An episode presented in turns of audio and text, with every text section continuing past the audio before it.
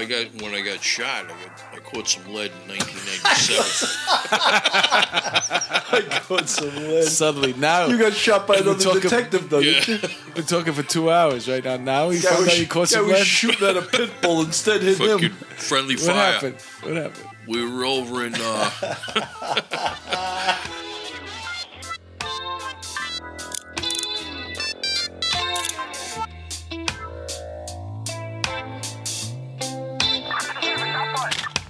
And we're back. We're back here in the palatial states and uh, Bill Cannon, my partner in law enforcement in Ossining, New York.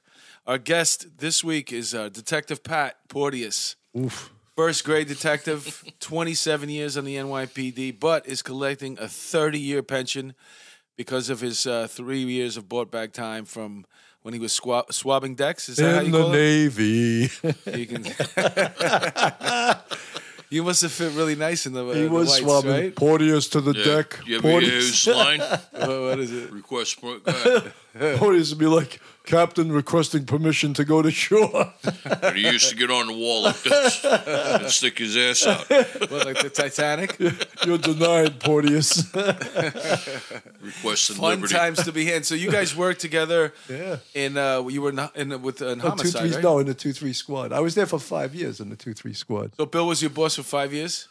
Yeah, yeah. We had a good time. He had the. Uh, The rip. he used to have the cone, this, the uh, traffic cone, and he used to come in and he used to do a stand up in the office. Uh-huh. He used to go around the room on each guy. He had certain guys that he liked uh, nailing. Uh-huh. So I was like his audience back then. All members of the 2 3 squad. God. Now, now it you're this. It was a traffic cone, and you walk around the office yelling at uh, you know different jokes out of it and stuff. Uh, that's great. Sounds like so When much you fun. caught the guy with the stuff on his nose, the uh, coming from the beach. Oh, yeah. Remember? There was a detective there who Surf. thought he was like a surfer, you know? Comes into work like 45 minutes late because he lived all the way out in Long Beach and he's got that white shit on his nose, you know? he went Noxzema. sur- oh, he went surfing that morning. Yeah, yeah. So he'd be like you were working 45 minutes late and then he'd have the balls to go down and work out for two Oh, hours. was it right? inspections there? yeah, yeah, inspections was there and he, he was always like 60, 70 cases in the hole. yeah, yeah. So he walks in late and I go, I won't say his name. I said, inspections is here. He turned like white uh-huh. because he knew he was like 60 or 70 uh-huh. cases in the hole. Next thing I know, he's typing like Evelyn Wood, you know? And uh, That was after he came back from working out. after he came back from working out for an hour and a half. I, I I used to be I used to be holding like sixty cases too. Oh, you were one of those guys. How Yeah. you could get the boss in trouble, you know? Like I, I used to hide them in the. Um, we used to have a drop ceiling in the two six, and I knew that when I left for the day or for the weekend, if I swung out, that there would be bosses or somebody going through my cases and leaving me notes. So I used to take the cases out. And I used to put, we used to hide them in the drop ceiling. But then when they went to the DD5 system on the computer, Oh, you couldn't was do it. It that was anymore. finished. That game was up. We had, we had a guy uh, that used to do the 494 every morning, and he used to close them out right off the uh, 494. He wouldn't even assign them to you. My team was the least, uh, we caught the least amount of cases. Because he used to screen them, but then when the boss came in, like the boss would be going through it and like, yo, uh, so and so, what's up with this grand larceny? Ah, that's that's a dead end. It's closed. It's uh, B15. Don't worry about it. Yeah, was but you know, great. patrol's posture B was they fifteen wanted was to what? It was like uh, can close ID. patrol. Yeah, or something. can ID or something like that. The patrol left it open for us. Patrol used to want to leave everything open. Yeah, Oh, my God. I had They a detective worst. once told me when I first got to the squad. He goes, "When in doubt, close it out." Yeah, uh, we had a lieutenant like that too, a female. She was like, "Hey, close this shit out. I don't care what you put, just close it out today." And she, Uh-huh. she'd give you like five cases to close out. You put whatever you want because CompStat was coming Right, up or right. something. Boom, boom, boom. You close it out. You get rid of five cases. Some weeks I would say Amnesty International is here at the precinct. Any Yeah. reasonable five, I'll let you close it. You know. But what I used to do was I used to put my um, my case in once with my sergeant, and then if you gave it back to me with a handful of stickies, because I, you know, listen, I'm gonna I'm, Closes close, the I'm closing the case out. Right. You know, I I feel I did a good investigation. I'm a detective. You promoted me. You should. And then a whole bunch of the ticker go and put right in the bottom of the drawer, and then that thi- that thing would come out when I had a when that boss went on vacation. take all the stickies off, do another closing five with the current date, and put it back. Let the, the next guy close them. We had a guy in the in the uh, two three, a sergeant. He just got there and he was sticky happy, everything all over the front of the case, right? Uh-huh.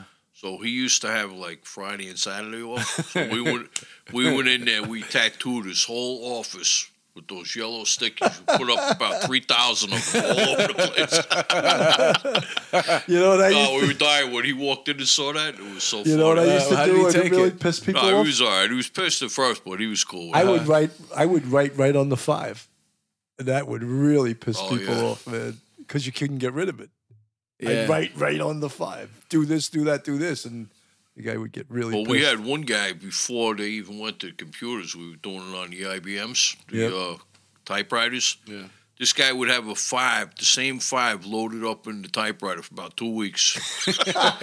He'd do like a line a week, you know. For, But he for- was off doing every other thing in the precinct, you for know. our listening audience, a five is a complaint follow up. Every time a detective takes a statement, talks to someone, they have to do a complaint follow up. It's called Yeah, the there was a DD5. you had like Yeah. uh, you had to have your first five in by the the Three second days or day, something. second five in uh, by the fifth day, the third five by ten days. Yeah, and then they, they when they went to that uh, Omni thing, everybody in one PP could pull up your case and read all your, your fives. Yeah, It was crazy. Remember changed when they- everything. Remember when they That's a, started that's a doing that? security issue too, because what if your brother's wanted for a murder and you work for the police department and you pull up that precinct's case on your brother, and now you know what they're doing, what they got on them. You know yeah, what I'm saying? That's I never thought of that. But yeah. That it's it wasn't it was really a I know a cop that got locked up for that. He was in the Army or the Marine Corps. He was actually a cop up in Harlem. He was a really good cop. And apparently, his, one of his boys that he was in the military with did a homicide somewhere like in Philadelphia or something. And he called this guy on the phone and he was telling him, you know, months later, he was like, yeah, I killed the guy and all this shit. So the guy never said nothing. But the Fed, the feds were listening on the guy's phone. they Oh, were up on his oh phone, my god, and they wind up coming up and grabbing this guy. and They locked him up. Wow. That guy was a great cop too. He used to be in the uh, housing unit up by the Polo Grounds. That's how I met him. I used to make a lot of calls, and I'd meet him down in E-cab, and we'd be down there bullshitting, hanging out. But uh, he was a good cop. I work with a guy who uh, asked somebody somebody that he knew was like had a mob connect or something like that. But they were they were neighbors in his neighborhood in Long Island. So uh, they were friends. They used to do the barbecue together. They grew up together. And he gave him a, a plate to run, but that plate was flagged by uh, the feds. Oh yeah, Oh, When he ran the plate, it came back. So um, no more going on the boat with your friend anymore. So no associating with known felons, right? Yeah, that was the that's an interesting thing about the job too. It's like it puts you in a position where, you know, you're always around cops and bad guys, and then, you know, you, you can't be with bad guys off duty, but That's some right. of them throw the best parties. you know, yeah, it's true. It's true. they hang out in the same bars. Detective Pat, what do you miss the most about being a detective, if if anything? Uh, I miss the uh, the good cases, the good investigations, the collars and stuff. It's it's always nice to make a collar. You know, when some old lady gets beat up or gets dragged, Right. gets a pocketbook stolen. Sometimes those collars are nicer than homicide collars. You know, Yeah, you feel like as you're as doing something. gratitude. Remember the remember the time you, myself, and a detective. I'll just say as Little Red. I was a month before I retired, and we all went out in an unmarked car, and we said, "Let's just feel what it's like again to work anti-crime." And we're driving around, we hear a blood-curdling scream, right? And we're like, it's, "It's that way, it's that way." And some poor Mexican guy's getting that shit kicked out of him, right? And his wife is screaming. He's getting robbed on the street, and um, Little Red gets out of the car and grabs the victim and his wife, and we stay in the car because we're two educated anti-crime cops. We know never chase a guy on foot. We stay with the car. He's running. He goes a block ahead of the guy. The guy runs right to us, all out of wind, and we're fresh as daisies. Uh-huh. and he was like, he gave up. He's like, "Who are these guys?" Right? And then we handed the the collar to some uniform cops, and he never the uniform Yeah. cop never saw an observation robbery collar in his life. He was like, "How'd you get this? It this?" was like his first collar. I yeah, and think. he was so happy to get it, but we were like, we used to do this all the time, right? yeah. It's so funny though. You got to come up with a strategy. So many people don't didn't do that. I was my partner. We had a uh, a victim in the back. Drew doing uh, you know a canvas right after he got robbed. So oh there he goes right there. You sure? Yeah. So I told I didn't just jump out of the car. Right. I told my partner drive up to the corner and drop me off. Then bang a Yui. So we saw where he was crossing. I went behind a van. I saw my partner was coming, driving down, back down. As soon as he came close, threw him right up against the police, right in his ear. Shock, boom, surprise. That's smart. Cuffed him. This way, you didn't have to And if get he into wanted a to track take meet, off, right? he was going to take off right into my partner's hands. Right. But you got to have have use a your brains plan. a little bit. Have a plan, Oh, yeah. they say, right? Yeah. That happened to me one time. I was we were chasing a guy. There was a movie theater up in the 30 on Broadway, and the guy was in a stolen car. So we went to pull him over, and he took off, and he bailed out of the car at 145 in St. Nick. So I was putting it over the whole time over the radio, and then all the cops are coming, right? And the guy runs down the subway. There's like 15 cops chasing this guy down the subway. And, and when I went down the first set of stairs, there's a landing that goes, there's another set of stairs that comes up on 145 Street. So I just saw like a pair of feet. That's all I saw was the back of his heels, Skip like over. on the last two steps, going out that way. So all the cops were running down. I said, let me try this, right? So I went that way, and it turned out I'm chasing the guy now, just me and him, down the block, and I get him, and this guy just got out. He was fucking cock diesel. It was in August. He was dripping sweat, right? And I'm like, get on the ground, motherfucker. I had my, my gun like right on him, Uh-huh. like maybe three feet away. He's like, I ain't going down. I go, get on the fucking ground. He's like, I ain't going down, motherfucker, right? He's telling me. And then two fucking transit cops came running down the fucking the sidewalk like Charles Atlas and tackled this guy. But I didn't want to fight the guy with my gun. Nah, especially the guy would have kicked my ass anyway. The guy diesel. looked like the guy was huge. Right, he's coming out of prison. He's cock Yeah. diesel. He's juiced up. You know, The guy was huge. I, I, love want that to term. fight him with I my love gun that term, out. cock diesel, because people used to ask us. We'd ask them a description. They say, "What the guy look like?" And they go, "Oh, he was cock diesel." And I'd say, "Like me?" They go, "No, not like you."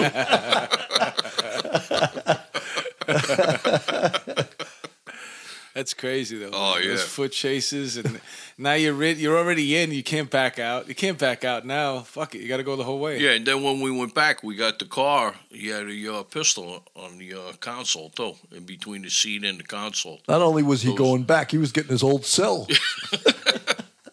oh my God, he didn't want to go back though. That guy. There was some cock diesel guys when that was the worst when they just got out. Like if they were on the street for a couple months, they started doing crack, Smoking, yeah. and they got out of shape again. When they just got out, it was like, oh shit. yeah, you don't want to deal with it. The. University of the State Penal System. I think uh, De Blasio was trying to close that down, right? Rikers. Yeah, They want to spread it out all through the city. yeah, that'll never happen. That's crazy, man.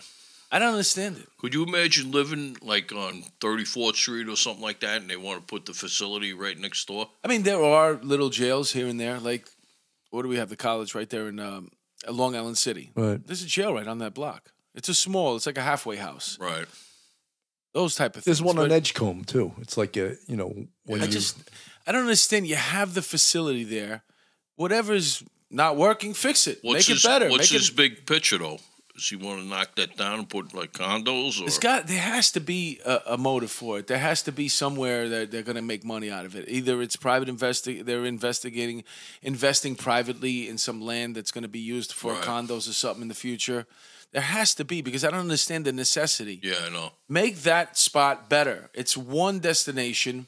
You're on the corner. They can't escape into, you know, they can jump into the water, but other than that, you know, you're. It's just it's it's already a prison. Make You know, it a, a jail. Make it better. Could you imagine putting condos there? What they would go for though? yeah, but you also I got the, you that got water the is there, airport. You got the airport right across. is it? Yeah, it's LaGuardia is right there. Other than looking at water, I wouldn't go in that water. Uh, No, I wouldn't go in it either. probably more bodies popping out of that water than you know the Hell- funeral home. Hell's Gate. Yeah, It's like one of People the, used to go swimming though there at Really? Astoria Park. man. There's pictures of people diving off and in the water right there at Astoria Park. and then for a long time you couldn't do it. So let me ask you something. You were I, I worked with you, and I know that you were one of the best interviewers in the two three squad. I always tried to get you to go to homicide. You wouldn't come to homicide because for some reason you loved El Barrio, and you wouldn't come up to the homicide squad. What are, what were some of your uh, techniques that you could share with our listening audience of your interrogation techniques? Oh, mine was like I never went to school for it or anything. I was just you got to be a good bullshitter, you know. So if you bullshit the guy and you get a rapport with the guy and, and you're kicking it, because a lot of times when you get that, and I'll be doing an interview with another guy, and then we'll go out of the room and he'll be like, "Don't tell that guy to stay outside. I just want to talk to you," or tell Detective Pat to come back in here. I want to talk to him. I don't Well, first of all, Detective Pat is brilliant because you're using your first name, and I know you're using it because you know Porteous is hard for people to say, but it's just it's it's a personal fact, and then you have the voice. It's undeniable. It's regular. I mean, talking about casting, you should be in every TV show, every Yeah. cop movie. You and Bill, sh- uh, everyone. you have to have develop a rapport. That's the biggest thing with. with But you have these that guys. everyman quality. So Right. most of the time, uh, like even if you're locking somebody up from Wall Street for whatever reason, um, you still have that everyman quality. You can you can talk to anybody. Yeah, I can. I That- can. well, I think we all have it here, but you have it like you know you like the fucking He's got it ten times the. Uh, Well, I like Michael doing, Jordan of it. I like doing it too. That's part of the job that I actually miss, like being in the box, grilling these guys, and trying to get. You know how hard it is to try to get somebody to admit to a murder. Well, let me ask you You know this: what I mean? Do you ever get to that question, and then like kind of sort of get nervous for the person that you're interviewing? Like you know that if they give you this specific answer, the one that you've go- been going after for all this time, you ever? Is there any feeling in there that I feel bad because right now Oh, we're going yeah. for it, and if he says it, then he's fucking. Go- they're going to prison Yeah. for a long time. But you got to ask that question, right? I actually, yeah, I actually do feel bad for the guys sometimes, depending on the circumstance of the case. But you feel like you're, you know, like you're tricking them into confessing, and you feel bad. You feel guilty about it, you know. Yeah, but, don't you feel that uh, there's some unburdening there that the the the, the perp actually wants to tell you, get it off his chest. Gotta Oh, move yeah. on. There's a lot of that. for yeah. the for the Pat. Well, Tell you got to pull that out. You got to pull that out of the guy, you know. You ever put a collar on and go back in there, even though you were in there in a suit and tie, and then you come back with the collar later on, just to close the invest interrogation out? Him and a, another detective from the two three interviewed this guy who did a double murder in the two three for six hours. They were in the box for six hours, and they couldn't get the confession. And they came out to me, and we had already, all of us had no sleep for like thirty something hours. They came out and they said, "We're not going to get it. Why don't you go in there?" I said, "I'm exhausted. I can't do it." So we had a female detective named Gigi. So Gigi goes in there. Forty-five minutes later, the guy cracks and he says, I want Detective Pat and that other bastard to come back in here. They worked so hard to get this confession. I want to tell it to them. Wow. What he did. Wow, Yeah. that's great. Yep. That deserves an applause break That's right, right. there. We had we had a uh, case. Another guy had a case in um, I think it was Reading, Reading, Pennsylvania. And actually, the case was in the two three, but the perp fled to uh, Pennsylvania. So um, the detective put out an I card on the guy. So it popped in, in Pennsylvania for nar- Investigative caught. right. It popped in Pennsylvania for narcotics. So I was coming in at four to twelve, and he was doing a day tour. So he calls me up. He goes, "Hey, you want to go to Pennsylvania when you come in?" I go, "Yeah, all right." I was dressed like this. I went upstairs. I signed in. I got in the car and I went to Pennsylvania. So they had Pennsylvania. There was two Pennsylvania state troopers. These guys were like neat as a pin, suits, ties, briefcase. Meanwhile, you're coming out. The, the beer cans Yeah. are falling out of your car, right? Yeah, I'm Joe Shit the This is Rag the Man. White Castle burgers falling out of his So- pocket. Joe shit the ragman. He's got a suit that was from Robert Hall from the 50s. so what they had they had um, a homicide in a park where two two perps picked up a guy in the street and they brought him up to some like town park outside of town like five o'clock in the morning and they they said oh let's go to the bathroom there's like a public bathroom there and they went and they shot the guy in the head and they left him there they got jumped in the car and they took off so that was the troopers case from pennsylvania we had a case on one one ten and Lex, a homicide case. So we went there to talk to talk to him about that. So we go over there, and the detective that was in the squad, he goes, "Yeah, there's two troopers talking to him. They'll be right out." So they came out and they were like, "Fuck, this guy ain't saying shit, right?" Mm-hmm. So me and me and the other guy go in there. But wait a minute. He brought in Joe Shit, the ragman. Yeah, so him and I go in there. So we're like, "Hey, how you doing? I'm Detective Pat. We're from the two three. so right away we were kicking it with the guy. He was like, "Yo, these guys from Pennsylvania are fucked up, man." he goes, "I don't want to fucking be staying here. Can you bring me back to Manhattan?" We were like, "Well, it depends what goes on here, you know." So we wind up getting our case from 110 and uh, Lex. He gives that up, right? So then the guy I was with, he, he went out of the room. So I stayed there with the guy. So I go, what the fuck you do over here anyway, man? he goes, he goes, dude, we went down, we picked this guy up. The guy ripped us off with some cracks. We brought him up to the freaking um into the park and we shot him in the head. I go, I go, well, you're lucky because the guy actually didn't die. The guy's still alive. The guy was like brain dead in the hospital out there. So I go, it's not a murder or anything. He goes, can you bring me back to New York? I go, yeah, but you got to tell the other two troopers what's going on with that case. He goes, I don't really want to talk to them. I go, I'll try to get you back to New York. I got to talk to the ADA in New York, right? So he goes, uh, all right, tell the fucking guys to come back, right? In the meantime, it was one of the detectives' birthday outside. I went out, I got a piece of cake, a bottle of soda. I go, here, have this, a couple of Newports. The guy was happy as shit. So fucking, I go outside. The two troopers are standing outside the room. So I go, he's all yours. He just gave me your whole your whole homicide case. They're like, what? And they went back in there and he gave it up to them. Fucking Chad and Biff didn't have the fucking. They didn't have the technique Yeah. down. So we go back there. We had to go back. So now I got to go testify on their case, like a year oh, later. shit, yeah. So I'm on the fucking stand, and and the guy's sitting right in front of me, like ten feet away, and his defense attorney is grilling me. Didn't you promise my client you were going to bring him back to New York that night? I said, I said I would check with the ADA if I could bring him back. I didn't say it was going to be that night. I never said it was going to be that night. He was like, Well, you told him that night you were bringing him. He didn't want to do Pennsylvania time. He's still here. It's a year later. I said, Well, talk to the DA in Manhattan to see if you get him out of here. You know, the guy's still there. Still He never got. He never actually got charged with the Alessio's case. No kidding. He never got charged. He's still in Pennsylvania. But that's that's amazing. I bet did you he still great- likes Detective Pat, though. Yeah, yeah. Have was you had, cool. ever had to confess to I actually else? felt bad when I was on the stand. That's what, what brought this whole thing up. When I was looking at the guy, I actually felt bad for him Right. because I didn't really bullshit him, but I, I kind of like you know Sweet enhanced. talked him yeah. in a way. Yeah. He's a, he's amazing. Also, he's sort of downplaying his his ability. He has amazing patience. I don't have that. I don't definitely don't have that. Like if I was in a box, Mhm. I would lose it after an hour or two. He was in the one box for You know six hours. has? I tell you, Detective Pat, you got something that I want you to like me. Because at the at the if you look at people in general, some you know, like this is a guy, you know he gets along with everybody. You could see the way he moves around. Right. And if I can't get along with him, something's wrong with me. You know what I'm saying? Mm-hmm. So he is always the barometer of I'm always trying to impress him. I always want to have this guy on my side because this is this is telling me that I'm okay as a person, that my personality is good enough. Right. Anybody who doesn't get along with him, dude, how Got do a you not like problem, man. Detective Pat? You what are you, a fucking asshole?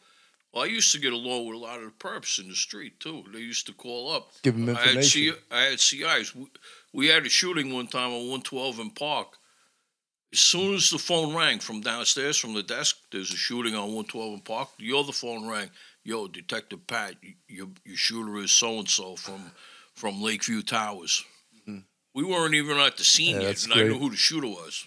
That's That's amazing. great, yeah. Yeah, it was great because if you develop a rapport with these bad guys in the projects and stuff, they're gonna respect you. They're gonna call up when shit happens. That's true, man. Yeah. you know. Yep. Some guys go the total opposite way and they come real hard nosed on these guys. You don't get anywhere like that. No. No, no. Uh, I've seen it.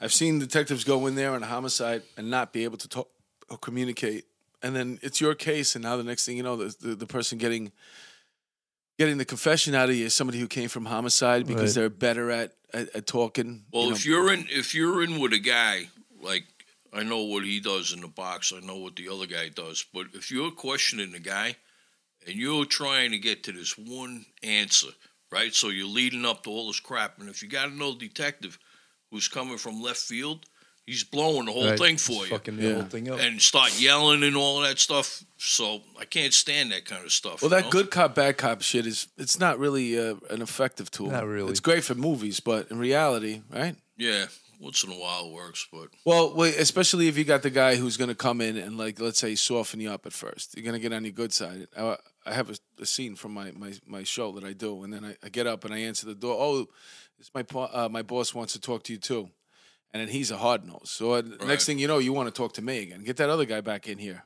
yeah, This guy's, you know, I don't like this fucking guy. I don't like the way he's talking to me. yeah. We So now you come in, you're a pleasure. Let me ask you a question. Uh, now that uh, obviously with the DNA and how powerful that is as evidence, and uh, we got the videotape, especially that sets a new bar. That thing that happened in the Bronx, where that kid got killed, that 15 year old kid, where they had Oh yeah, the yeah. surveil- The, the- uh, the the surveillance cameras that that bodega had was just incredible. And if that that's the level that we should all try to attain. I don't know why they had such a great. It's kind of odd that in the middle of the Bronx, some bodega has footage that you know you could see the snot in the guy's freaking nose. Yeah. But it's there. Those kids are gonna have a hard, hard, hard time. Uh, their face is beautiful on camera. You Oh, see them stabbing the kid outside. dragging them out. But so now you got video evidence stepped up. That might be the number one type of evidence, pushing DNA back because now what are we? We're visual people. I don't even need to understand DNA, and by that it also that puts his confe- uh, confessions even useful anymore. Is it a, is it a waste of time to get a confession? Oh, it's always nice to get the guy to admit to it. You know, you get him locked down on a nice statement. But you have all these lawyers, the, the, the you know, in these some cases you don't have DNA. co- you know? coercion. I mean, a lot of these. Uh, but once you have the DNA, or let's say you got the video, whatever. But if you got a case just based off a confession, how far is that going to go in this day and age, where you can't come up with DNA, where you can't get a video? Well, when we when I was doing it, it went pretty far because most of it was because I did nine years in robbery, so a lot of those cases were based on confessions. Right. You know, and as soon as yeah, you but you go, also had a victim there. but as soon as you go down, but sometimes the IDs are sketchy. You know, and once you go down and you win the hearings, the guy usually pleads out. But if you, if you go with a solid case, you get a two page confession signed, You got a signed Miranda. plus a fingerprint. Well, basically, it's a slam dunk. You know, the guy's going to cop out before the And trial. look, he's believable on the stand. He's not yeah, a yeah, cowboy. well, once you again, we go back. yeah. We go back to that thing. It's Is the jury going to like him? If, I, if I'm a defense attorney What- and you're coming up and I see you talk, I'm like, we're fucked right now. you can't do the. Who's uh, not going to like this guy? You can't start arguing with these defense attorneys. That's No, what they, they, pull you into. They rather pull you, know? into a hole. I believe me. Yeah. I, you know, it's like when you're a rookie, and if or if you're just a hothead in general through your whole, you're gonna get what we call hooked in a situation. Well, you're getting hooked in a, in a in a trial. That's bad news. we by had a defense we had a female detective in the squad. She used to get hooked all the time, and a lot of the ADAs didn't even like dealing working with her because she used to get hooked on the stand by these Right, attorneys. right.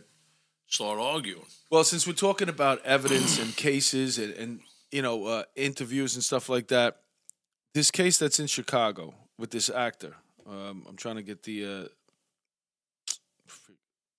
had it up there. One second. Well, there was a robbery that took place in Chicago involving an actor from the show Empire. Right. We all know about it. I'm trying to get the guy's name for I some never, reason. I I'm not never watched um, that show.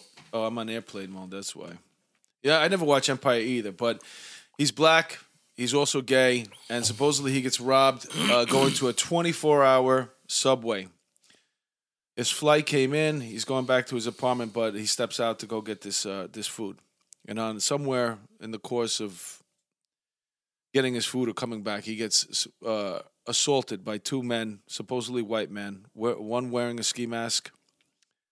Also, um, uh, they put a, a rope around his neck and they sprayed what was later found out to be bleach. The actor's name is Jussie Smollett. Uh, so, as the these investigators, which I'm pretty uh, probably is just as great as New York detectives over there, doing the course the course of their investigation, they find a hot sauce bottle containing bleach. They have a video of uh, the victim in this case coming back into the, his place of residence with what looks like a, a rope around his neck. They've recovered that rope. Uh, the only problem they have with this case is that although Chicago probably has more surveillance cameras than any other big city in this country, uh, they don't have the assault happening taking place. After looking at hundreds and hundreds of hours of tape, they have yet to find um, this assault taking place. They're looking into the rope now, and uh, they had a, a statement from the actor saying that he was on the phone with his manager at the time that could verify. Because at the same time that they're supposed to be white and wearing uh, a ski mask, they're also yelling out stuff like uh, "You're in MAGA country." MAGA meaning uh, "Make America Great." It's a reference to Trump. And um, we all know that Chicago is not MAGA country. Far from it. It's more. It's New York City country. It's a big city country. L.A. country. You know what I'm saying? It's a very liberal country. So now we're investigators here, all of us. When we look at a case like this, even though it takes place in Chicago, our spidey senses jump up, and we start either uh, figuring out who we think might have done it or calling bullshit on the whole thing. Uh, let's see. What, what do we got? What do you think? What do you think happened here, Bill? Look, I, one of the things uh, I think speaks volumes about this is that he won't cooperate with giving the police his phone. To me, that says that's uh, that's Yeah, a, but what what bef- what That's is a it- flag. when you give somebody your phone? What they have access to your phone now, so they're basically going to be able to you. They're going to be able to see all the pictures that right? you have. But if he there. really wants this investigation to to go forward, he has to give them. It'll get them the cell site where it actually happened, the time the call was, right, and all other information that he uh, right he might not want them to find out about. But to me, that pops a flag. He doesn't want them to see So it. what so, about the guy who's on the phone with? Why don't you get his phone? well, he's not cooperating either. Oh. That's his manager. Oh, okay. So because then I guess he'd have to give up his phone, and it's for a Yes. couple of hours that you got to give up your Right. phone. That's what I read. So basically, Well, you got you don't up. have to go into the photos in the phone. No, you You don't. could just go to the text messages or the. Uh, they just have to electronically do it via warrant. they they, don't even have get- to take the phone. they got to get a subpoena. yeah, they it got to. says in an article that I read today, he'd only have to give up his phone for a couple of hours. I don't think he has to give it up at all. That's what the article said. That I I, know, but I that's the can't pull up press. They right could now. subpoena his phone records Right. and the other guy. Well, that's the thing. That's that's how they'd have to go to court and get it rather than have it voluntarily. My yeah, but question he's is, a victim. He's not a perp. I know, but when, when your you give somebody your like, for example, if you're a cop and you were doing a, a detective and you're doing a report on your personal computer, people told you not to do that. Why? Because now, um, what if we needed your your personal computer to get this bit of information? Everything that you have stored there is up for grabs in court. Right. So I would imagine the same situation happens with uh, with giving up your phone. I mean, this is a guy who maybe he's got questionable stuff. I know if you looked at my phone, what would you find out? I love chicks with big tits. You know what I'm saying? And that's going to be a thing. Uh, I'm, Whatever you're into, that's probably what's going to be number one on your phone. So I can understand that fear of not wanting to give privacy. your phone out. Yeah. Um, and can you really trust the police or anybody giving an investigation in a time where leaks are going like crazy?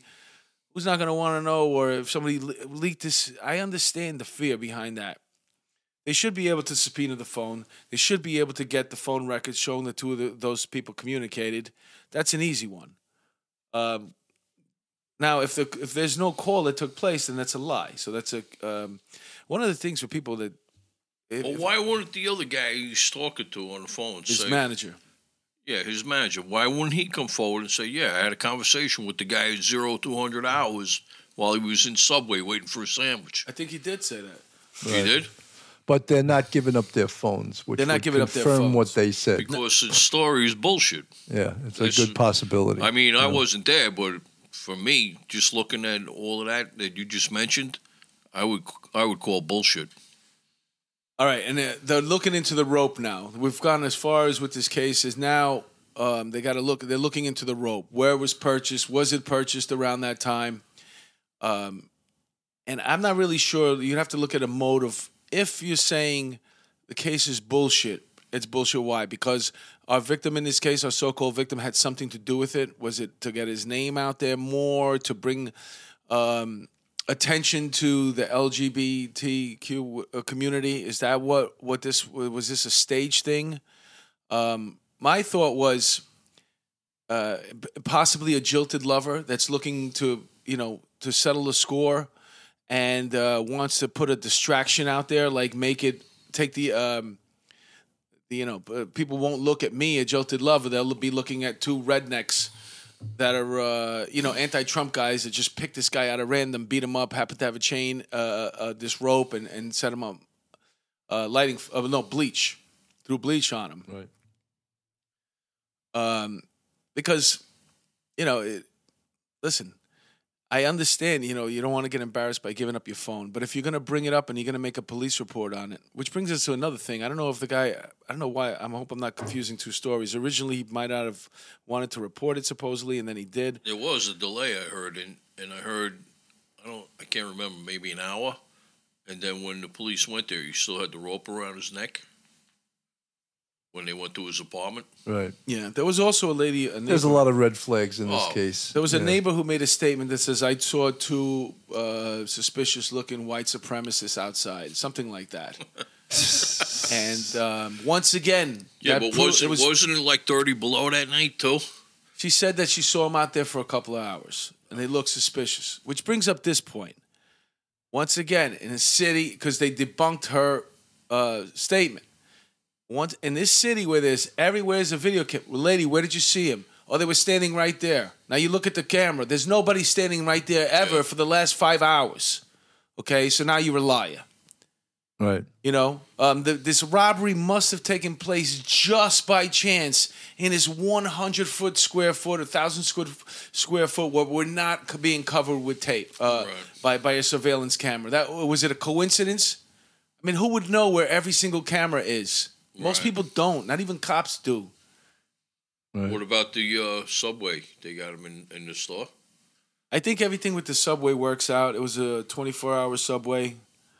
Um, they had uh, two par- people of uh, that they wanted to question. Um, they, then they said they're pr- probably homeless. They were in the area. Two people, uh, about a half hour uh, to 15 to 30 minutes before the incident. Uh, they're, they're the only two people. They're persons of interest. You know, the only reason why anybody's even talking about this case anymore is because it was deemed a hate crime because uh, you know he's a homosexual, he's black, and what they they they said the two key words there, the F word and the N word, while they were assaulting him. So that's for a specific purpose. That uh, to ma- to make it a hate crime, to to de- deter for what this actually is. You know, but to solve a case like this, you have to have total cooperation from the complainant. And if the complainant's not cooperating, you may never be able to find out the truth, whether get the people that did this, if it's true, or disprove it, said, no, this never happened, you made it up. You know, So- and it's funny when we talk about victims because we're all law enforcement here, retired now.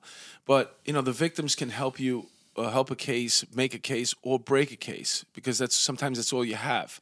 And a lot of this Me Too movement, uh, we're talking about cases that happened years and years ago that weren't uh, told to the police and uh, you know reported to the police. And then I'm always like, you know, because we're law enforcement, maybe we're that's we're one sided like that. But I'm like, you should have freaking reported it if only for the fact that if you were raped or sexually assaulted, I understand it's a, especially with the history of the way we used to do these type of investigations in the past, um, that there might be some apprehension, but you also have to think about I could be preventing somebody else from going through the same thing, and that's where bravery comes in.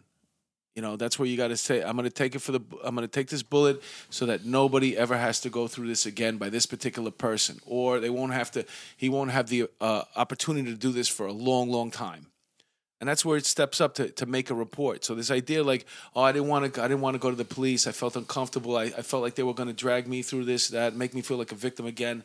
Those are all based on assumptions. You don't want to waste your time. You, you want to live with it. You can't come back uh, and and and 20 years later and be like, oh yeah, But two I could guys- see that with a rape victim, but not in this case. I mean, this guy, if this really happened to him, what was the delay? Why didn't he report it? You know what I mean? Right, he should be going great guns to cooperate. If They this should have really had a sector car there right on the scene, canvass the area with this guy, not go home and wait an hour later and the cops go there. He still has the rope around his neck. right. You know. Would you be walking around an hour later in your apartment Well, with the rope also around your there's neck? no crime scene. You, you need a crime scene in a situation like this so you can I saw the case compared to the Tawana Brawley case, uh, and that was a case from the '80s. yeah. And uh, she was a girl that lived up here, right upstate, Wappingers Falls. And supposedly she was abducted and raped and all these things uh, by white men. And then it turns out that she came home late, and she was scared that her uh, Right. her father, her stepfather, was gonna punish her or hit her. So she she scrolled excrement on her, on herself. I remember that, and put herself in a garbage bag, and left herself on the side of the road to be found. I I think if I recall correctly, that's pretty much close enough to how it happened. Yeah. And then Al Sharpton and and Maddox, uh, Anton Maddox, what was the guy's name? Alton Maddox, Alton Seaburn, Maddox, They, they they got involved in it. Well, And Bill even- Cosby too was involved. Yeah, in even though the case was proven, it didn't happen this way. Uh, Sharpton decided he was going to keep going with it. That the co- the confession that she gave was uh, coerced. The victim's confession that she actually invented this whole situation was coerced, and that this these two guys really did do it. And uh, and one of the guys she picked out just from a newspaper that was on the desk, if I remember correctly, and he turned out to be the district attorney of uh, Westchester County. yeah, um, Dutchess. Not Pagones. Yeah, Pagones. Yeah, Steve yeah. Pagones. And didn't he wind up committing suicide? No, I think that was one of the cops that was involved that that she accused of uh, having sex with or something like that. Yeah. Wasn't Pagones because she's got a law firm up there now. Yeah. the, uh, PI firm. Collected too, at least from Sharpton. I don't know if she's ever paid him, but he's he's got like a, a lien on whatever I money want to she see that makes. check. Yeah. man. I don't buy it. I'm Yeah. buying a few Well, she works give it out as I think she's an LPN now. She has a, a legitimate job. Okay. Yeah, so I mean, this case, it just stinks to high heaven. Everybody knows it does. This is something not right. And at the end of the day, what's holding you back the most from getting to the bottom of it is because the victim. So what won't help you. So what are you supposed to do? Realistically, you just be like, you know what? When you want to help us, call us. Close We're it not- out. Yeah, that's it. It's done. We're not investigating it it's anymore. politically Well, it would be so- nice to flip him and collar him. You know, It we, would be. We It used to be. do that too. We used to collar guys for false reports. yeah. It was great. You know, you flip the guy and then you drop a number on him. You know, then you Well, you and- get ten hours overtime doing it. there's certain collars that that are good to make, and that's one of them. You know, because it, it like you can't Oh, have it's- it. You can't have everybody like lying to the police and just letting them walk out because they'll do it again. Yep. That's a lot of gratitude making a call like that. If you were the guy in the box that flipped him, and you came out with him in, in handcuffs, it's a feather in your cap. Yeah, You know, hmm. especially if there's a victim, or well, you get one of these people that are just a completely false statement. A couple of these girls have been caught out there, the the college girls, claiming that they were raped on campus, and then it never happened. Turns out it never Oh, happened. Yeah. You know, it's just like, oh, okay, don't worry about it. Go about your business. that was some lacrosse team, right? In college. in The jail, Duke- the in prison. lacrosse team They're, got- they're getting yeah. let go after years and five years in prison, a whole career destroyed because some girl um, made a false claim against them. See that case there too. You got to tiptoe around that too, because it's not like the guy's some street urchin from the two three. The guy's an actor, so you got to make sure Right. you can't go with your A game in the box with this guy and, and start hammering him. Right. Well, because You know he's what I probably mean? lawyered up too. yeah, Well, why would he that's fine. lawyer up? He's the victim. Right. The same reason know? why he won't give you the phone. Yeah. They don't trust the police. But what's his mo behind the whole thing? Just to I don't know. start a racial, uh, I don't know. the We racial got- scene in Chicago. You know, I mean, let's just go far fetched and go. Let's say you find out through the grapevine you're getting cut off. You know, Empire, they- they're going to write you off in two weeks. You- You're, you're dead on this. Or you got into a problem with the executive producer. You know they're going to write you off. What do you do? Fuck it. You could create some situation. I'm just shooting. shooting I mean, dark. I would never do something like that. Maybe he would, but Yeah, You're Why talking would about you- I'm not saying why would this you come up with something like that? keep you on the show. I don't know. You know, Maybe. buys you a couple weeks. You know, who's gonna fire? Who's gonna fire this guy now? Really? You just got beat up last week and called this, that, and the other. I'm gonna fire you. Um, listen, I have no. This is just Right. off the top of my head thinking. Right. Sit detective sitting around thinking, what could be possibly be this guy's mo? The big, the best one is a relationship that's soured. I think you hit it before on the head. Yeah, something like that. I think that has something to do with it. Somebody wanted to beat That- him up because they felt like, uh, you know, if you get attached to somebody who's on TV, and all of a sudden, uh, you know, you, now you, you get a moment to step in their world, you're feeling kind of sort of special. Then they cut you off. Like fuck this person, man. Piece of shit. You know, people get angry. You introduce them into this world for a little bit. They got their feet wet. They started Right. feeling comfortable, and then you kick them out. So that that's uh that gets pe- people like uh, really really pissed off. Somebody will give that up his his lover or something. They'll get in a fight one night somewhere down the road, and his lover will say, "Oh, he told me that it was all bullshit." And, uh, Well, that's a that's a problem you run into as an investigator. Also, is just that sometimes you may uh, get tunnel vision. You may see the case going in one way, and I don't like this guy for the other. But the truth is, this is your victim. Whatever reason he has for not cooperating doesn't mean that it didn't happen. It didn't mean that he didn't get assaulted. And when people get assaulted or they get that bubble burst, if you're walking around all the time and you never think anything's going to happen, and then somebody comes up and they punch you right in your face and they take your shit, now all of a sudden, whoa, well, I'm not that tough anymore. My whole world is destroyed. Anybody could come up to me and just take my stuff and hurt me, physically hurt me. So now you're in this altered state. And if you're an actor on top of it and you don't know how to, you're very dramatic about everything else anyway. I guess we're gonna find out soon enough. yeah, I want to see how that plays out. You know, Pat, one of the things that uh, I'm sure everyone would want to hear about, and you were connected to that famous case in the 2 3, the, the murder at Rao's, which became almost like this cult story uh, because of Rao's and their eight tables, and it takes a year to get reservations there. But you want to tell us a little bit about that case? I about don't that even case? think you can get reservations there. You probably can You unless got you, know own the somebody. table. Wait, could you tell us a little bit about that homicide? Well, I think with Rao's, just to get it back, if people don't live in New York, Rao's is a really um, Celebrity place. It's a celebrity restaurant, Italian yeah. restaurant. It's still in Harlem, on the one block that the, the probably Italian people still remain on. That neighborhood used to be very Italian before, right? Yeah. Oh yeah, it was all Italian over there. And he's saying they only have eight tables in this restaurant. Pleasant, Pleasant Avenue. 114 and Pleasant, yeah. How many tables? Is it really just Eight, eight? tables, yeah. Is it? Just eight. Yep. they have the sauce now, Rao's. You Yeah, can buy no, the oh. sauce in the Pretty, store. it's pretty good, man. But it wasn't always like that. It was just a restaurant that you needed. It was ex- exclusive, is the good word for that. Yeah, you had to own a table or something like that, from what I heard. So you own a It's table, like, a and, con- you, it's like a condo. and if you're Yeah. not going to go, you can let other people use it. Yeah, you could say, Mark, Billy, you want my table tonight? Go with Patty. Go get something to eat. That's how it goes. And it's one meal a night they serve? Or, I don't even think they're open seven days a week. no, are I don't think they are. No. So, uh, how popular was it when you were working there? Was it that night or? well? Because I know Rao's came to be as you know, like um, I found out about it like maybe 15 years ago, but there was a time it was I, I never heard of Rao's before that, but because of Goodfellas and and the the, Yeah, the celebrities that would frequent there. Yeah. I never really paid too much attention to it either, you know. But uh, It was actually on the corruption list. We weren't allowed to go in there. You know, if the police department finds out a place that mobsters frequent or this or that, so we weren't even allowed to go in there. All right. So yeah, it was a there was a list of every command has that. yeah, those are the best places to go to. though. Yeah. Those, So are you, are you going to tell us what happened, or are we going to? Yeah, well, there was a girl. It was like a week before Christmas, and um, there was a girl singing opera. what year are we talking about here? I think uh, what was it? 04? Yeah, I think it was 04. So she was going around. They have a small bar in there. Then they have the eight, the eight tables, and she was going around inside where the tables are singing opera. So there was a guy at the bar called Louis the Lump. He was an old time wise guy. He's there drinking. He was like 65 years old.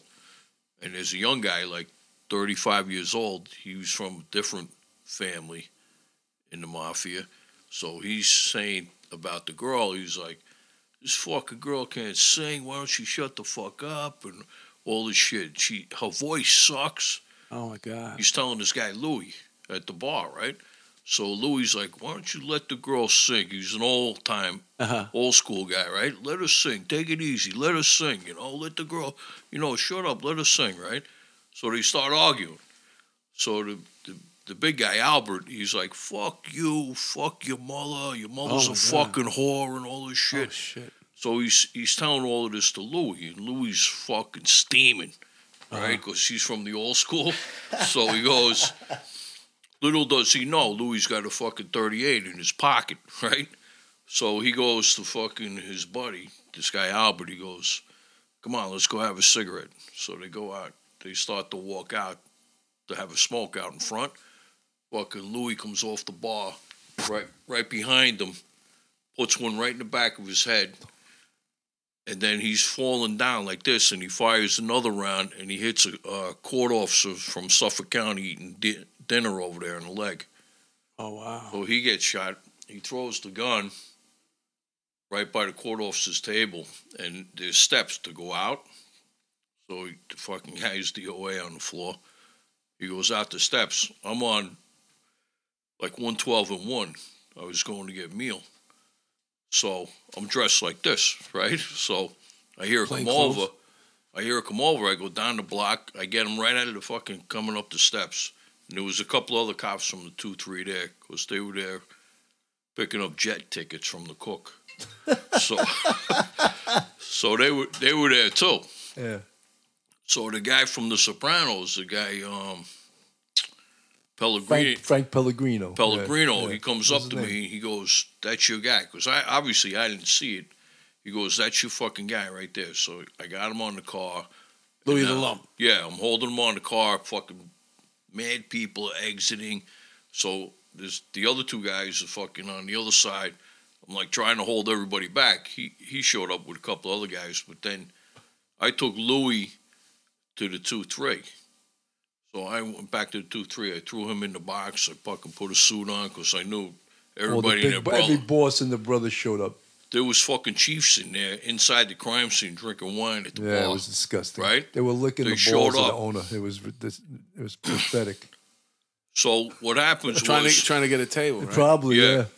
what happens was I had bosses calling me up and saying, "Yo, can you get me a table there?" Like months later, because they thought I made a contract there, but I never made a contract because of the way we were treated. They were uncooperative as hell. No one in the whole restaurant saw a thing. The bartender, Yeah. this guy Nicky the Vest, he's been there for about forty years. He needed to be slapped. He's got like three hundred different vests. They call him Nicky the Vest. Yeah. Uh-huh. I went to talk to him. I was like, because it happened right in front of him. Uh-huh.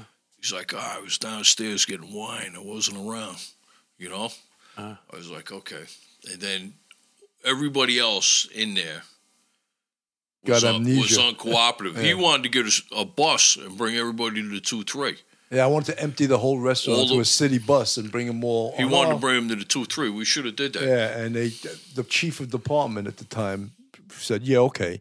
And then the owner started having a uh, his period, you know, started going nuts, So and they he, were like, "Oh, interview everyone in here," and that was the most he- ridiculous He thing. told me that that guy after he pointed the dude out, the guy Pellegrino. yeah, I said, you know, like when the smoke cleared, I said, all right, so you saw you saw him shoot the dude. He oh, I never said that. I don't know what you're talking about. So I said, all right. So when I did the DD five, I put down exactly what happened, and I was going to tell the DA, subpoena his ass, put him on the stand, let him lie under oath yeah. because he lied to me after he, he initially mm-hmm. told me that this is the guy that did it. I saw him do it. Yeah. Now he's backtracking. He's like, I didn't say that, you know. But the guy wound up pleading out anyway. He was si- actually he was sixty-seven years old, and he he shooter. copped to manslaughter one. Yeah. And he got fifteen to um, got five to fifteen, but he died in prison after like seven yeah, years. I he think. was actually what you were talking about before. I actually felt bad for this guy talking to him, you know, interviewing him. Remember you were asking before? Yeah, yeah. Why? but he Because he was such a fucking nice guy. He was an old he was, a, guy. he was an old bookie.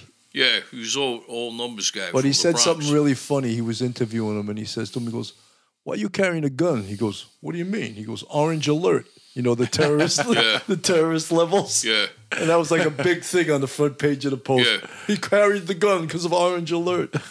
That was funny. Yeah, that was funny. That's when they were doing that, the colors for yeah, the, for uh, the terrorists. terrorists, stuff. like, yeah, yeah, Orange was like the second highest. It was Red okay. the, the government told me that I can carry yeah. because it's Yeah. orange There's a lot of terrorists out I don't have there. a, I don't have a fire uh, License. uh, yeah, I don't have a, a, a permit. But you know, when you see the way this job operates too, every boss and his brother was there, and you know, it was sort of Yeah. sickening. You know, Yeah, the because standard they wants- hold, yeah, but the standard make- they hold us to, and then they go there and they're all Yeah. trying to make contracts and kissing this guy's ass, you know. And The owner. yeah, and the gun, you know, they're like, oh, can crime scene get through this quick? Well, why? Why should they have to get through this quick? Because you want to appease this asshole, you know? I think that was the last time I was ever there. Yeah. And I had bosses call me up. Hey, Patty, can you hook me up? I Yeah. want to go with my wife Friday night. I'm like, I never made a contract there, man. Fuck them guys. Yeah. well, they, yeah, they didn't help you out at all. Yeah. They actually hurt you. Yeah. What's his name showed up? Bo Dietl and his whole fucking crew. What is that? Yeah. Sonny was Was there, he still too. on the job? Sonny, Sonny Grasso, French Connection. He Was he still up. on the job? No, no. He, uh, No. Bo Dietl, Private Eye, but he came to, sh- you know, At show- the night of the scene? Yeah, yeah. Yeah. There was a guy that was on the job that drove Kelly. He was in Kelly's security detail, the, the PC. Yeah. And he was in there eating, and he jetted. Yeah, because oh, really? he didn't want to get caught in there because it's on the corruption list. Yeah, he ran right by the body. Oh my god. But he As came back. He guy. came back. He almost got jammed up there. He did get jammed. I think he got dumped. Yeah. so Big where did he go? He ran down the block and he was hiding for a while, and then he came back. He back. went like- back to the police academy. Yeah. He thought no, he thought about it. He said, Like "Let me get out of here." And then he thought to himself, "Wait a minute, maybe Uh, Yeah, someone's gonna here. give me up. somebody's going to give me up. Yeah. It's better if I was Right. there." I can't remember that guy's name, but he, he came back. Yeah. Oh, that's a sticky situation though to be in when you're out someplace. And how the hell are you supposed to know what, what list someplace is on? I'm gonna, every time I go to a different. First of all, I don't know where the precinct boundaries are in half these places. Now I'm going to go to a precinct. Uh, could I look at your list because I'm thinking about having dinner over here? Yeah. Well, you usually know when you're working in the precinct for a while, like when you're in a task force, you're working in multiple commands. But if you're working in the two three for ten years, twenty years, Yeah, you know the- you know what, what places are on the list, you know, and they But on come the list they means come that- and they go. But They're it's on the list, they're off the list, right? But that's just for the particular command, or for everybody should know. Like, oh, you shouldn't be in here. Uh, No, yeah, it's the, whole police. No, it's the Oh, whole the- police the whole- department. That's my point. if a Yeah, place is the on whole the list, police they- boss, they're yeah. supposed to know, Right. but How am I supposed to know Right. what's on the list in the two three You know. if I don't go there? I'm going often? out tonight. Could you tell me what locations are on your on your corruption list? I just don't want I to go to some one. places that you hungry. walk in back in the day. and I'm hungry. If you see a Joker poker machine or, or you know somebody, it's, you know it's shady. Yeah, but there's yeah. some places like that place with Rao's. It's on a list for some reason, and it's a it's, it's a legitimate Italian restaurant where you could get shot, possibly. But you know what? The, you know what the joke Right. is? They're on that corner, 114th and Pleasant.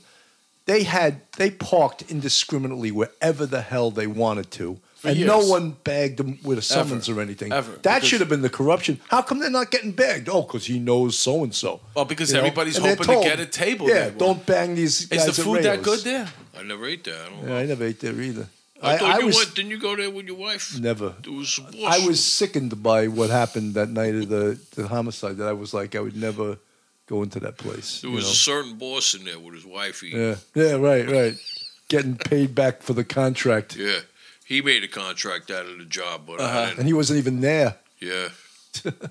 I mean, I don't get it though. They okay, so we won't help you out in investigation, but we don't hate we don't hate cops. We just don't want anything. I don't know.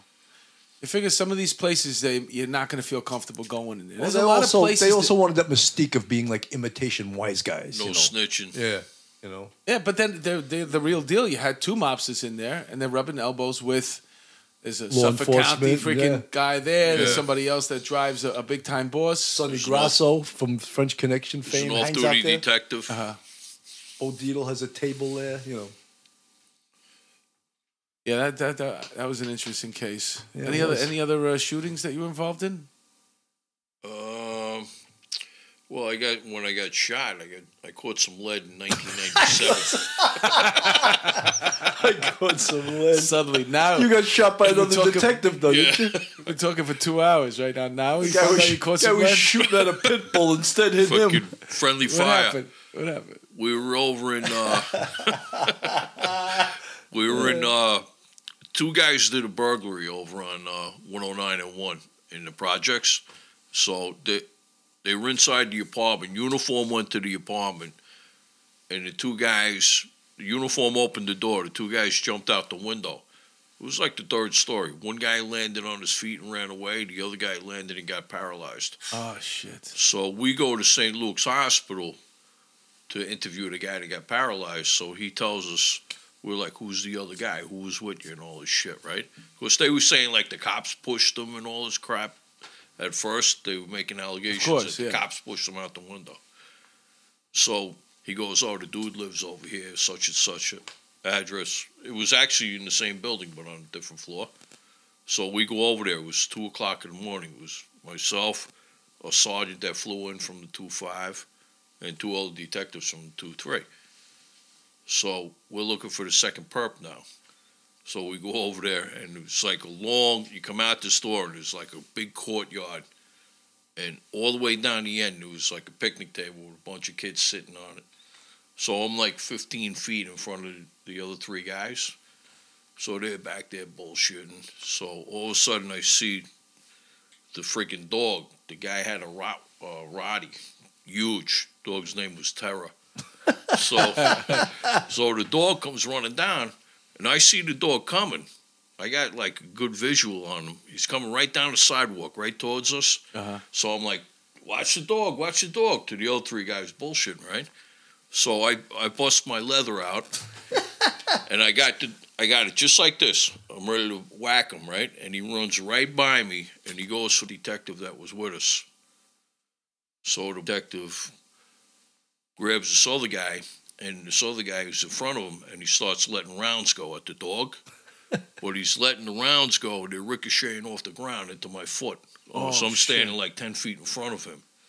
And I'm like, oh shit, blew out the side of my foot. How many rounds you get hit with? I got hit with one round. So what are you saying, rounds? Makes it sound better. well, she fired multiple rounds, Oh, but I oh, only got hit with one. All right. You know. How much did you get in the lawsuit? Who did he pull in front of him? Another cop? Yeah, because he was trying like avoid the dog, like get away from the dog, and he he got behind and saw the cop and he was letting rounds go at the dog. I think he grazed the dog. But what happened was the apartment, right, the door where we were at, the dog had a litter of puppies right inside that door Oh, from the apartment that Oh, we were it's walking such by. a sad story. so the dog was just going there to protect his litter. Yeah. Saw some strangers, and that's where my babies are. yeah. I'm gonna go protect. I got to protect my puppies. So the guy goes, that was October 18th, 1997. So I'm sitting on one of these big, uh, what do they call them, concrete flower pots. And I got these boots on, and blood's pouring out of the hole in the boot, right? Uh-huh. So these three guys are standing there looking at me. I go, call a fucking ambulance. What are you doing?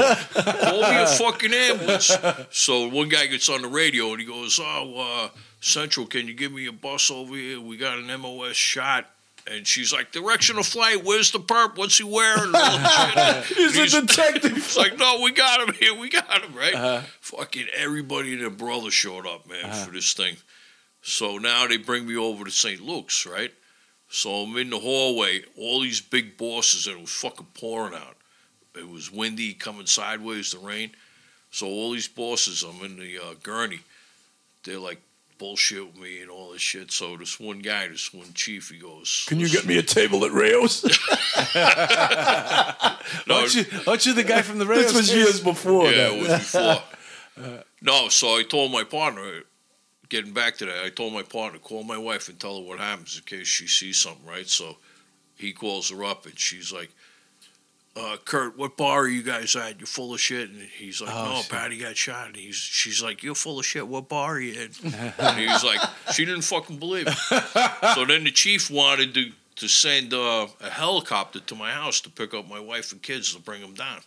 I was like, nah, chief, that's that's too much, you know. But in hindsight, I should have let him do it. The Got kids, good- yeah, kids would have loved loved it. it. Kids would've loved loved it. it, and your Yeah. wife would have believed you. I still want to know. She would have been like, "Wow, you just you just went a long Wait, way to the prove million story. dollar it's question. definitely bullshit. How much did you get in the civil suit? No, I didn't sue anyone. Oh, you're full of shit. How much? No, I didn't. I didn't. I You know, it's funny is if your wife still doesn't believe you. Like, you know what? No, no, no. This is all your friends. I know you know a chief. This is uh, bullshit. I know he got at least 50K. yeah. He's full of shit. It was good though. It was a good time. Getting shot was a good time. shot. Did, did the bullet really go in? Oh far? yeah, and then it got infected. Like you talk. Remember we were talking about the health district. Yeah, My shit was actually real. Uh-huh. And you go in there, everybody's faking it. yeah, yeah. Not everybody, but there's How long like were you out for? six months. Oh shit. And the funny thing is, is like when you go when you go in there in a, re- a legit line of duty injury, and if they even slightly treat you like, oh, we want to send it, what the fuck are you talking about, Yeah. man? I'm, I got shot.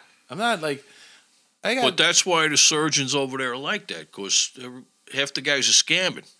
Well, You they got a they got a Right? chart right there. They, they're allowed to give you a certain amount of time for surgery, and they're probably going to give it to you. Well, at least the guy I did. I tore my bicep. I had uh, knee surgery, tricep surgery. It was always nine weeks. You could count on it. Nine Right. weeks.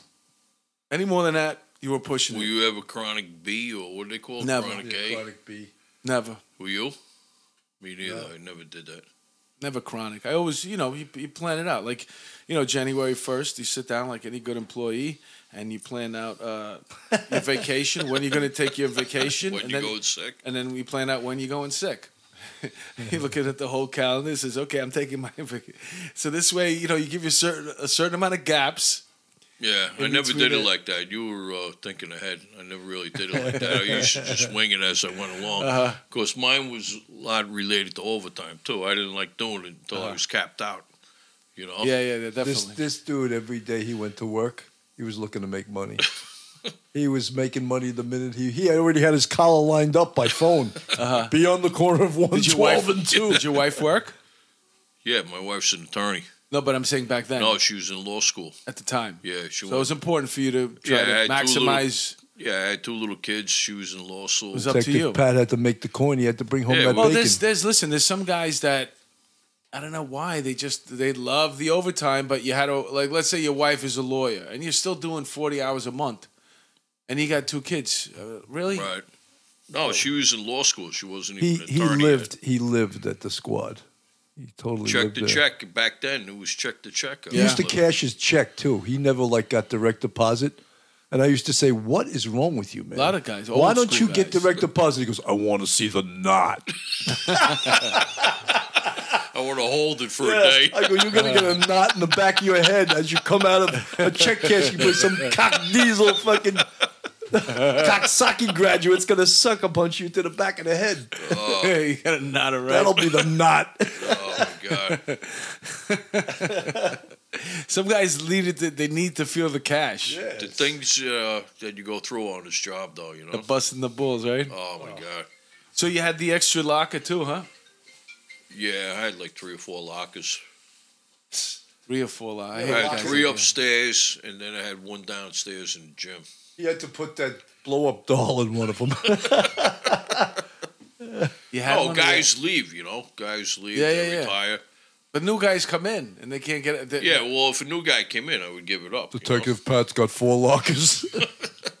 See Detective Pat. He's got a locker. For Our you. PAA had a locker back Yeah. there. Our female PAA, she had a locker. he had her one of those Poland spring bottles with change up to the top. How much was in that? Did you Oh, ever count like that out? Eleven hundred bucks or something Yeah. like that. I have a Poland spring bottle. Uh, in my What filled with it's, change? it's not full. It's like this a was quarter. full to the top. No, mine I'm was a expecting my- pretzel. Mine was a pretzel uh, jar. it was big. and it was man. eleven hundred in there, huh? Yeah. I'm figuring I got like two or three hundred in mine right now, and I got one at home too.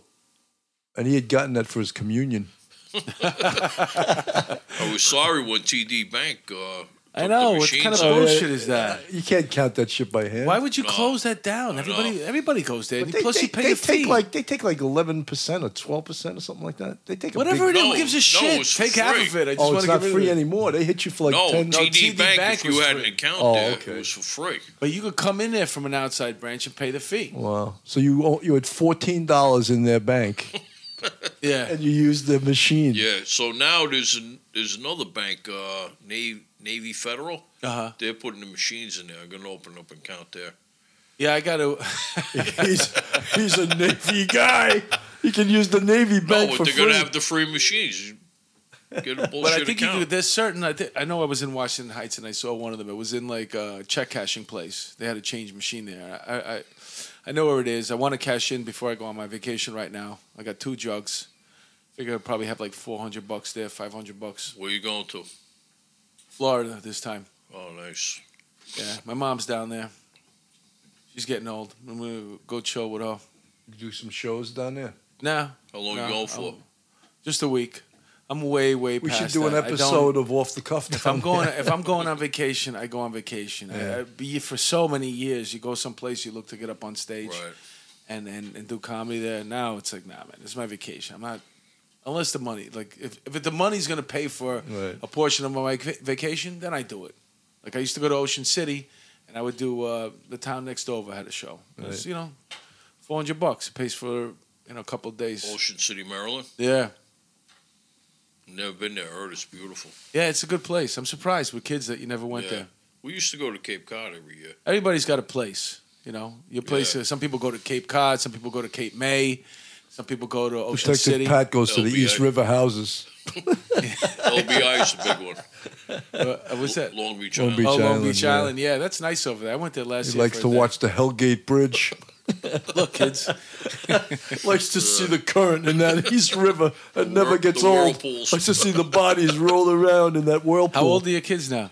Uh, my son's going to be 29 in April, my oldest one. His son's on the job. He left the NYPD as a state trooper now. Oh, really? He left the PD to become a state trooper. Yeah, he did five years in the 10th, and then he switched out. How does he this like year. the troopers? He hated it when he first got there. He likes it now, though. What, what? Why is he like? What does he like about it? The schedule's better, and uh, They do know, twelve hours. Yeah, Twelve hour shifts. yeah. It's more of a gentleman's job. You get more respect and stuff. You know, and the money's better. Uh huh. I remember when we used to make more. Yeah, I actually took The both troopers tests. make more, huh? yeah. I took both tests, and um, when I got called, the NYPD called me first, but I took the trooper test first. And uh, at the time, uh, the NYPD was making more money, and plus, I didn't have to go live in a barracks. Six, I was just Right. newly married, and then the troopers wound up going ahead when we got the three zeros. Remember that zero zero zero. Yeah. Our, our, our, our friend Rudy Giuliani. Yeah, he People hooked forget us up. that. Zeros for heroes. Yeah, he Right. got us. He, we Koch got in gave on us our, the on our six, six, and coattails, he six, got right? in, Yeah. and then he screwed us. Mayor Koch was the best, six, six, and six. Yeah, Yeah. yeah. Dinkins wasn't bad either. We got raises, and crime was out of control under Dinkins. That's why we, he was a good oh, mayor. Oh yeah. Yeah, he didn't want you to do anything. He didn't want you to do anything. Plus, he had he started that Safe City, Safe Streets, which hired a lot of cops. Yeah. But man, it's a shame. Then we co- we come to uh, an end of a second hour, and I, I'll be honest. with I you, could we'll talk to him forever. yeah. He, we could do is some more episodes with him, man. EOT man, we might have to have you back again. Oh, he's he, let me it never gets old, man. This guy's No, no, got no, more no. stories than grim fairy tales. Detective Pat, man. We could, this is Detective uh, Pat, I bet you if he walked up the street in Third Avenue in East Harlem, people would be screaming out the projects, Detective Pat's back! There's another it's an odd legendary, relationship that you develop with people. Man. another legendary detective there, Blondie, right? Yeah. Blondie. He You was bump, there his whole sometimes you bump into people that you collared in the past. And it's a weird thing. It happened to me in Home Depot. weird, this yeah. guy, he's like, "Hey, uh, you don't remember me, huh?" And I'm like, "Oh shit!" And I'm like, I'm with my kids at the time, and he was with his kids. And Yeah. he tells his kids right in front of me, "Yeah, if it wasn't this for this guy right there, Daddy, Daddy wouldn't be the person he is today." And he goes, "Thank you so much. You helped me out. I helped you out." Went to prison for a couple years. I help you Put out. me in the joint. I always like that when they say thank you. But he cleaned up. You know? He cleaned Yeah. up. He, he- whatever he did in there, he came out. He's a new man. Yeah, So some people need that. Uh, need to- absolutely. a good interrogation. Funny. a little time in the cell. You know, make their peace. We had, I was looking for a guy real quick for a robbery, so me and my partner went over to Taft Houses to grab the guy. So uh, he didn't know that he was ID'd, so I knock on the door. I go, "Hey, how you doing? I got to talk to you. Can you come back to the precinct?" I wanted to go, Go easy. you know, on the DL Yeah. with him. You know what I mean? So he goes, "Oh, can you do me a favor?" So I go, "Yeah, what's up?" He goes, "Can you cuff me so people don't think I'm snitching?" Yeah. So I go, yeah, sure. so I cuff him up. He was really a collar Yeah, too, yeah. right? But I was trying to do it nice. And those cuffs never came off. So I cuff Yeah. him up. I bring him down. You ever been in the two three where the Yeah, cell of is? course, yeah. So I put him in the cell, and the cell is like right there, and, and all the desks are out here. So he's in the cell. So like seven hours later, he goes, "Hey, when do I get to leave?"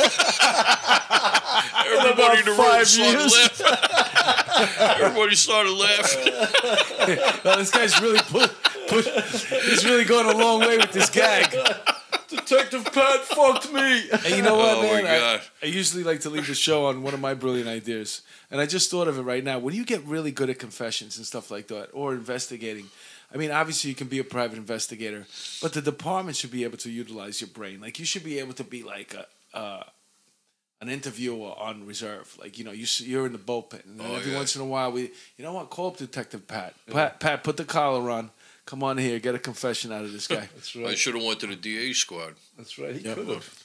Well, we definitely want to have you back, Detective Pat. This was great. This I was had a wonderful amazing, time. I appreciate it, guys. Billy, Mark, thank you. This was Yeah, fantastic, man. This Every time we have him on, name I, you know, Yeah, there's and Andrew, our, uh, Andrew, our you. engineer, and a quiet engineer. he's great. He's in a thing right now where he can't talk. He's like it's like a Buddhist thing, and he's Yeah. taking an oath. He'll tell no- stories no later on. Don't worry. for uh, six, 60 years, right? No speed. anyway, thanks a lot for tuning in. Uh, this is off the cuff, man. And uh, we are EOT. Thanks a lot for the invite, guys. Appreciate oh, cool, it. Great. Anytime, thanks for man. coming. You're always welcome. Man.